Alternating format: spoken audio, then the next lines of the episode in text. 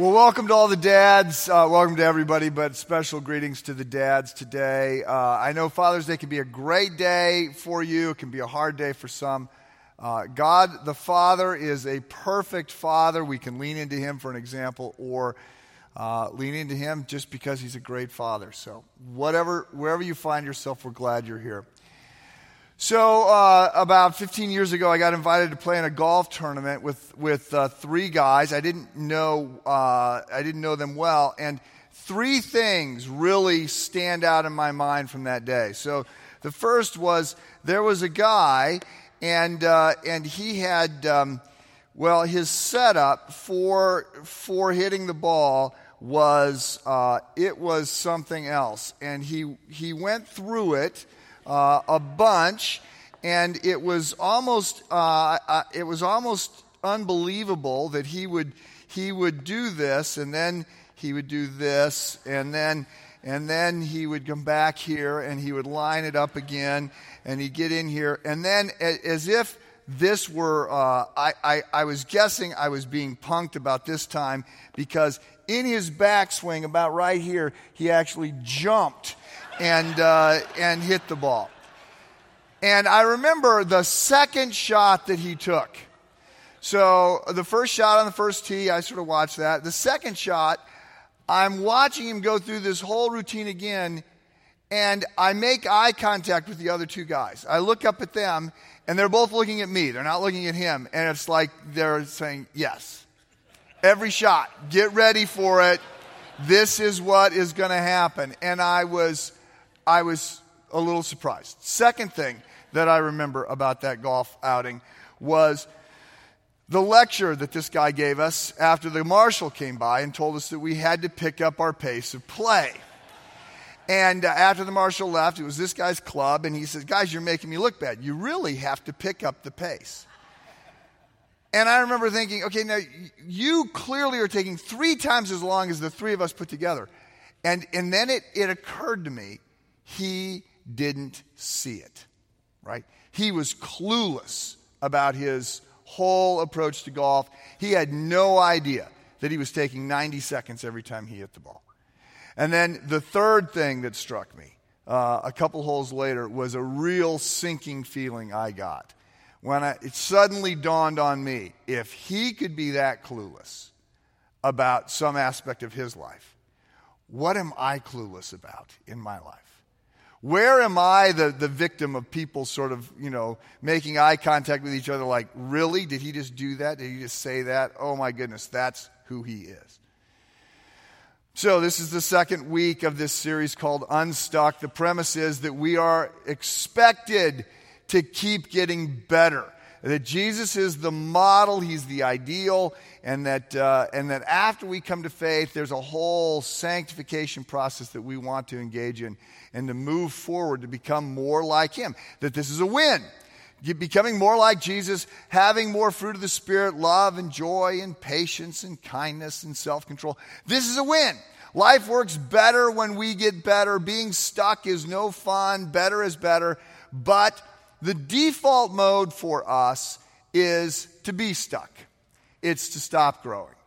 And so we have to be very proactive about deciding we're going to continue to move down the path. So last week, uh, we went to Jeremiah chapter 17, and I, uh, we looked at this passage in which Jeremiah argues that the first way we get stuck, the, the major way we get off to a bad start, is that we put our roots down uh, into the wrong thing right? Roots are what anchor us, they're what nurture us, and in that, uh, in that analogy, uh, the, the writer, Jeremiah, suggests that uh, we are putting our roots down like a little shrew bush in the desert that, that is, is not very majestic.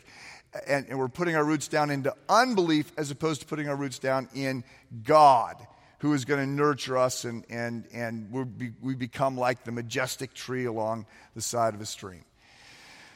So uh, we looked at that, and I said, look, th- there's all kinds of discussions in the Bible about ways we get stuck. In, in modern parlance, we talk about people who are stuck because of addictions or because of, uh, because of, of uh, laziness or because of injustice, someone's pushing them down, or because of a lack of focus, a lack of clarity about what, it, what the good life is supposed to be like. The Bible groups all of these things under a rubric of sin, which is not a small little term. It's not a wooden, clunky, sort of black and white issue. It's a very complicated, big, nuanced uh, idea that we find developed with lots of different words, lots of different parables, lots of different illustrations.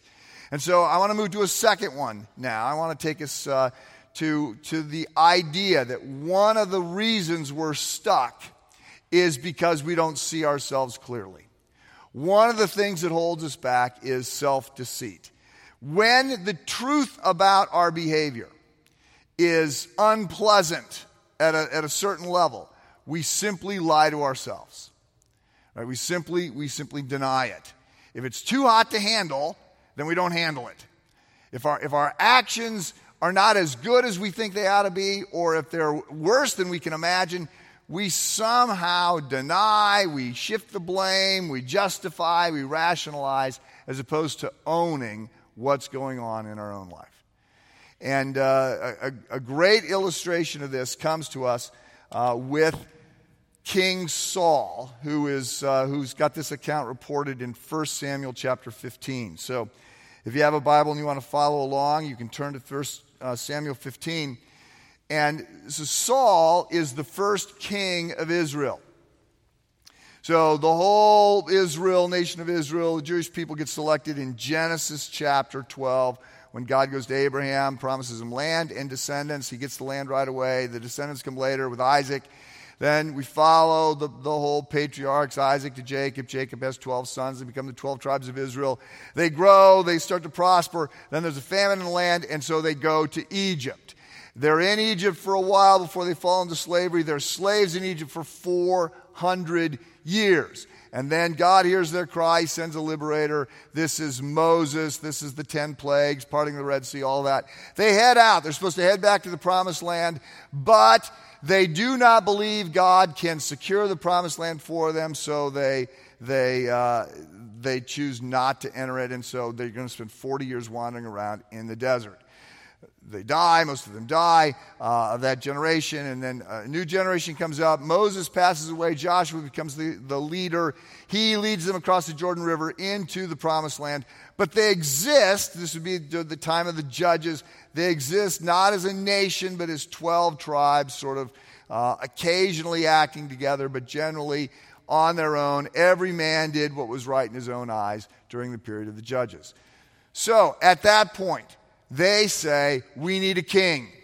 We want a king. We want to be like everybody else. They have a king. We need a king. Samuel the prophet says, You have a king king is God. They said, We want a regular king, a real king. And Samuel says, A king is going to raise taxes. A king is going to conscript your men to fight in battles, your young boys to fight in battles. You don't want a king. They go, We want a king. So finally, God says, Samuel, give him a king. And they get Saul.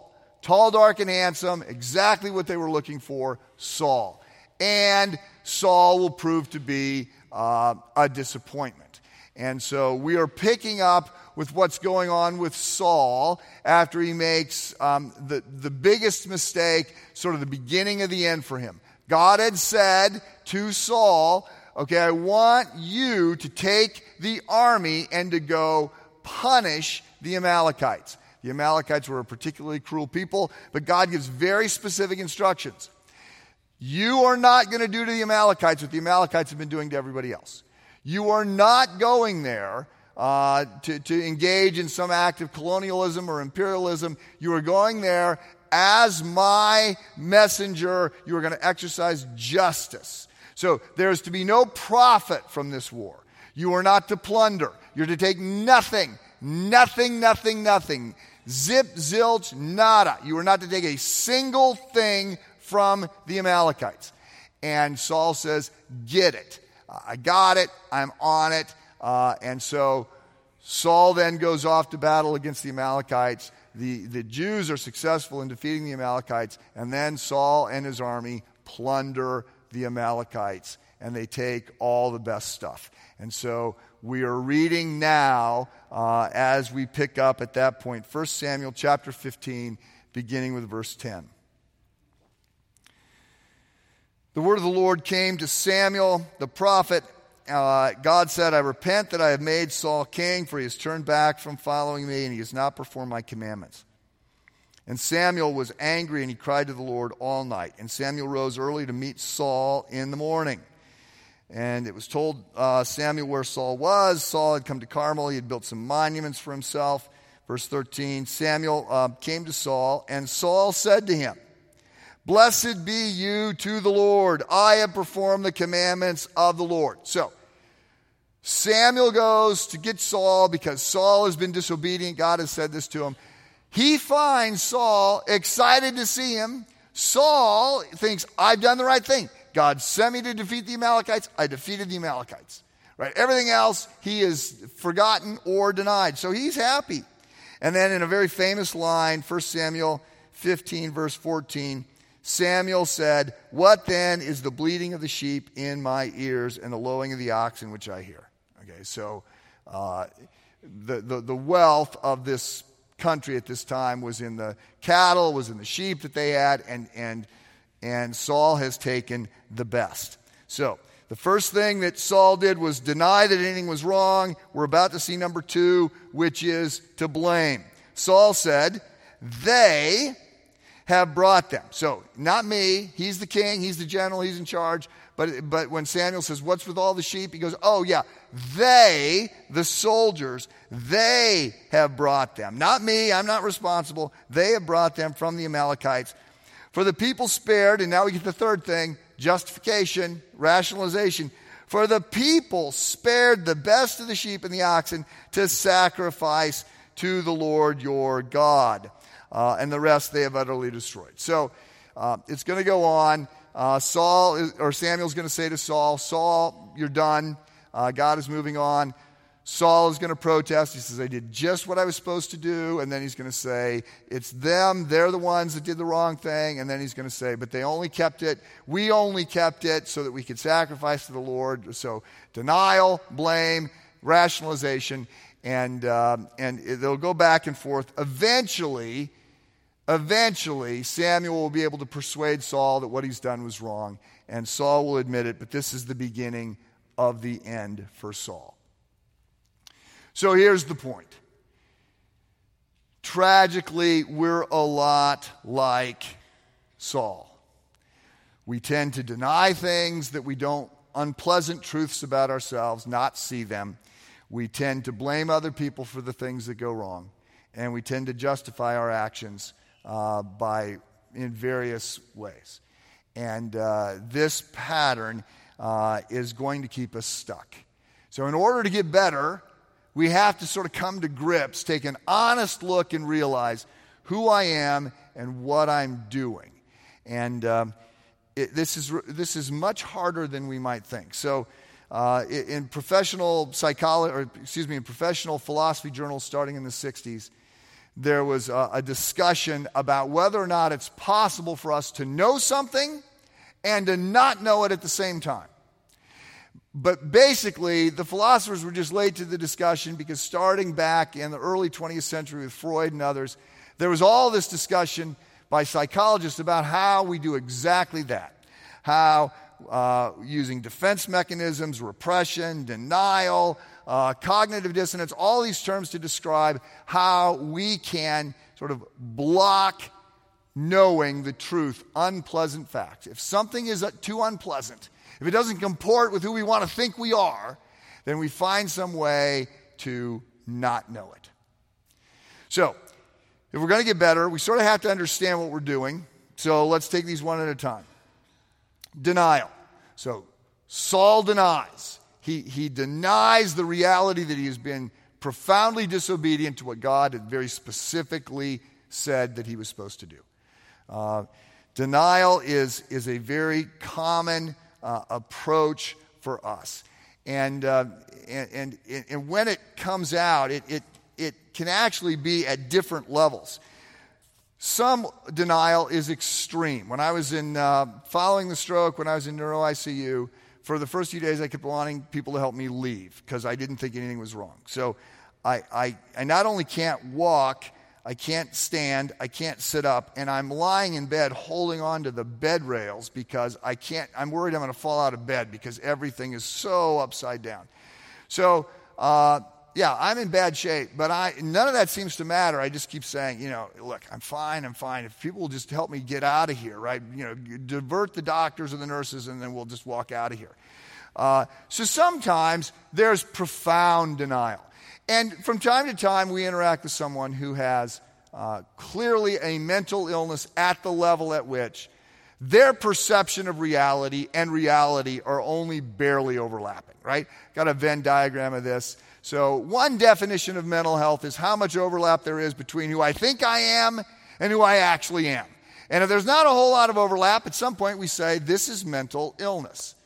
Now, if I say to you, I'm a 56 year old uh, with a great family and a bad sense of balance.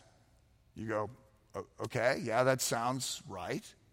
If I say to you, I'm actually just 30 and I'm faster than Usain Bolt, I just, I, I try and keep it a secret, right? Now at that point, you have two choices. You can, since it's clearly not true, I'm not 30 and I'm not faster than Usain Bolt. So now you can say, well, you're guilty of lying. You got a moral issue or you believe it's true, but you are, there is such a, a, a there's such disparity between reality and, and mental illness, or reality and your perception that you are mentally ill. So we're not talking about either of those. We're not talking about people who know the truth and lie because they're going to get out of trouble or make a buck or whatever. And we're not talking about people who are mentally ill. But there is a, there is a, a, a third category. So mental well being is when our perceived perception, I think we got another Venn diagram, when, when our perception of who we are and who we are is perfectly overlapped. That's not where we tend to spend our time. We tend to spend our time in the third diagram, which is where there is some disparity there. And, and there is just, we tend not to believe the bad things about ourselves. We tend to believe better than we are. And so we deny. We, we didn't get beat by that team, right? The refs stole the game, right?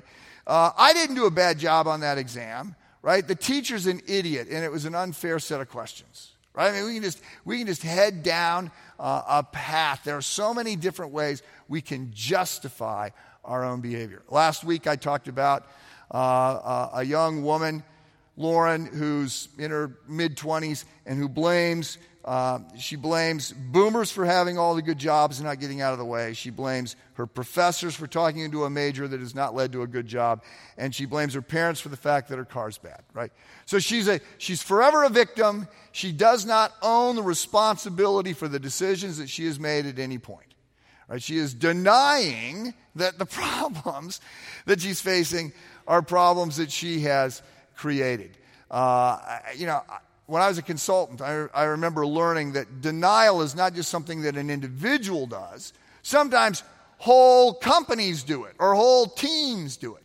So I went, I was working with a company that had about 100 employees. They had a process that took about three months. And after studying the process, I came back and said, I have found someone that does essentially the same thing you're doing. They do it in eight days. So this is good news, right? We can save all this time. Well, um, let's just say it was not received as good news, right?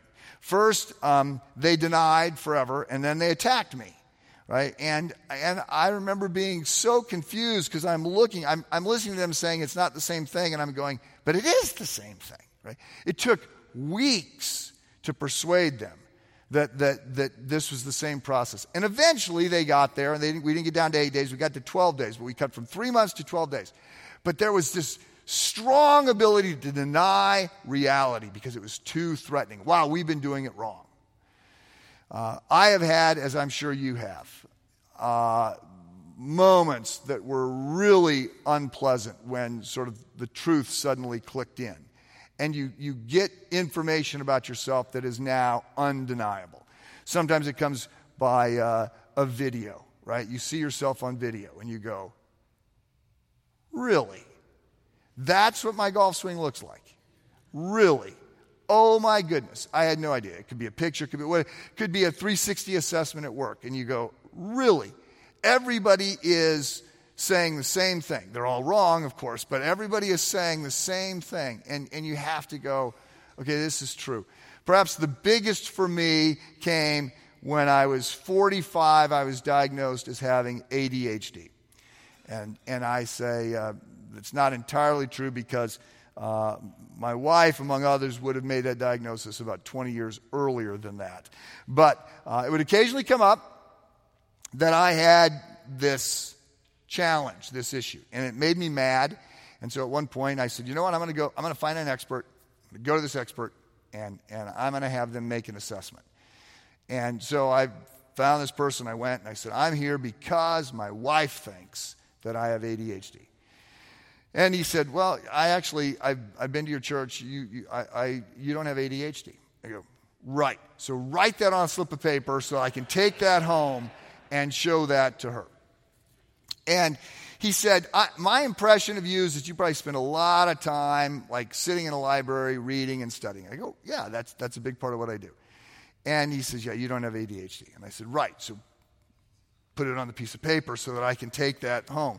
In Latin would be even better, it would sound more official. So we keep talking, and he said, Well, just, just humor me, answer a few questions. And so the, he, we start down this list of questions. And I can tell at some point that he's like, Huh. So, you know, I, I can think, okay, this is trending a little bit different direction than I thought. And he comes back and he says, So, so I talked about my schedule. So on Tuesdays, you go to a library and you just sit at a desk and work on a sermon. I said, Yes. He goes, For how many hours? I go, You know, five, six hours. He goes, You, you do not have ADHD. I go, Right. The, the slip of paper. Write it on the slip of paper. And he says, So you're just sitting uh, working on a sermon. I go, Well, I'm, I'm working on three or four sermons. I tend to do that at the end. He goes, Three or four sermons. I go, Yeah, it's just easier. It's sort of the way my mind works. He goes, Oh, okay. He goes, but you're sitting there. He goes, you don't get up. I go, oh, well, I get up because uh, I, I, I like to walk around when I'm thinking. Oh, okay, yeah. So now suddenly he says, let's take another test. So it's a 20 minute test on a computer. There's a screen. When the letter X appears, you hit the space bar. That's the test. 20 minutes. Several million people have taken this test. They've got it calibrated down to fractions of a second it takes you to respond, how quick you are at the beginning and the end. And for, for a couple of minutes, the screen may be blank. And then you'll have a rapid fire of letters, and then it, and then it, you know it's just very, very random, and you're just you just have to focus on the task at hand. So he said, I'll be back in about 25 minutes. It takes 20 minutes to, uh, to take it, and then I got to walk down the hall. I'll, get your, I'll, I'll instantly get your report, uh, your, your assessment. So he comes back 25 minutes later and he says, So, how do you think you did? I said, You know, it was boring. Oh my goodness, it was hard to stay focused because it's so boring. And there's all these books in this room. I go, but you know, so I'm sure I missed a few. He goes, well, he says, you scored in uh, the first percentile. I said, okay. Now, what I heard, speaking of denial, what I heard was I scored in the top percentile. So he said, Does that surprise you? And I said, Well, a little bit, but you know, whatever, no big deal. And he said, um, you're not, you're not sort of concerned by that? I go, I, I you know, it's no big deal. And he said, okay. Well, he says, because I'm required now by law to tell you that you cannot be, and he starts down this list. You can't be an air traffic controller. You can't, you know, he starts saying all these things that I can't do. And I go, wait, wait, wait. I said, when you say I'm in the first percentile, you mean the top percentile or the bottom percentile? He goes, no, no, the first top percentile would be the 99th percentile because you're in the first percentile. Oh, I go, so 99 people in a chimpanzee taking this test. He says, it's going to be close between you and the chimp on this, uh, on this exam. I said, wow. Well, that is uh, a little unnerving, and that's a little frustrating. And how is it that I have not ever been able to see this, right? So I called Sherry on the way home and said, Yeah, okay, well, here we are. Um, and then I, I, in the next few days, I talked talk with some friends and I'd call them and I'd say, hey, I just flunked an ADHD test, like by a lot. And uh, does that surprise you? And they're like, no, no, it doesn't surprise me. I go, what do you mean it didn't surprise you? Well, I've, I've sort of known this for a long time. How come everybody seems to have known this but me? Right? How is it that I'm the last to figure this out? So here's the question What don't you see about your, yourself? What do other people know to be true about you that you have not admitted to yourself yet? Secondly, first is denial, second is blame. So Saul says, they, right? What's the bleating of sheep that I hear? Well, they did this. This is not an original response, by the way. You go back to the Genesis, and God asks Adam, Did you eat of the fruit of the tree that I told you not to eat of? And his response is, The woman you gave me gave me this, right? So it is, it is shift the blame. God, this is your fault or her fault. I am, I am innocent. So it's just worth noting. We live in a time of significant political tension, and there's lots of global and national and statewide problems. Have you heard anyone take credit for the problems? It sort of doesn't matter what the problem is. You can be certain that people are going to find a way to blame the other side, whatever it is right? Whatever the data is, it doesn't matter. And I believe in many cases, it is a sincere belief that it's the other side that is to blame. Whatever they did, it is their fault. So, uh, this past uh, couple weeks ago, Tiger Woods was um, arrested uh, for a DUI and uh, had his mug shot in the paper. And uh, he said that this was not, uh, not a problem with alcohol, that he was, he was on prescription pain meds, and no one had, had coached him adequately about the interaction of pain meds with other things. And so, perhaps, perhaps, perhaps that's true. I don't want to pick on Tiger. When Tiger had his crash 10 years ago, I preached a sermon at men's fraternity say, saying, This is how we're all like Tiger Woods, right? Uh, we didn't have uh, $500 million of money thrown at us when we were 25. We haven't had all these, all these opportunities, all these people, all these women, right? That has not been our experience. Who knows how we would have handled those kind of challenges. Uh, so I don't want to pick on Tiger, but I am suspicious of the response because I can come up with about a half dozen of my friends or acquaintances that I know who were arrested for DUIs and only one of them ever admitted it. Right? So, what I heard from the others was, well, uh, the police officer was a jerk. Uh, you know, it was my wife's fault. I was driving her car and the tail light was out, and I told her to get it fixed, and I got pulled over for the tail light, and that's, that's how this happened. It was a hot day, and I'd worked out extra long, so I was dehydrated, or the breathalyzer, I'm sure, was wrong, right? Whatever it was. It was just like beyond their ability to say, apparently, I have a drinking problem. Right? Apparently, I drank too much, which is shocking to me. Like, because because clearly there was, a, I, I brew a breathalyzer and it was uh, over 0.8. So clearly, I have a problem. And I, I, didn't, I didn't get it, I didn't know. One out of the, the half dozen that I know. It's just so hard for us to own our own junk. Which leads to the third thing that we do, which is to rationalize or to justify. And so uh, we see this uh, in, in Saul's case. Uh, he says, Look, the, um, we, we did take all, the, all this cattle and all, the, all these oxen and all these sheep, but we're going we're gonna sacrifice it to the Lord right now. It's not what we're supposed to do, but we're going we're going to make this sacrifice. So there have been lots, I'm confident, lots of donations to churches and nonprofits by people who are trying to justify that the money that they have, have come into was acquired in less than uh, completely moral ways. So maybe it was legal. I've heard that. What I'm doing is legal, right? But it's in the gray area. But it's legal. Okay, sounds like you got to guilty conscience there. And I'm giving money to, you know, I'm giving money here, right? So you hear people say, well, look, so what I'm doing is maybe questionable, but everybody does it in my industry. Everybody does it, right? And it's not like I'm Bernie Madoff, right? And then yeah, I suspect uh, Bernie Madoff says, well, look, yeah, so what I'm doing is um, maybe eventually not going to work, but it's not like I'm killing anybody.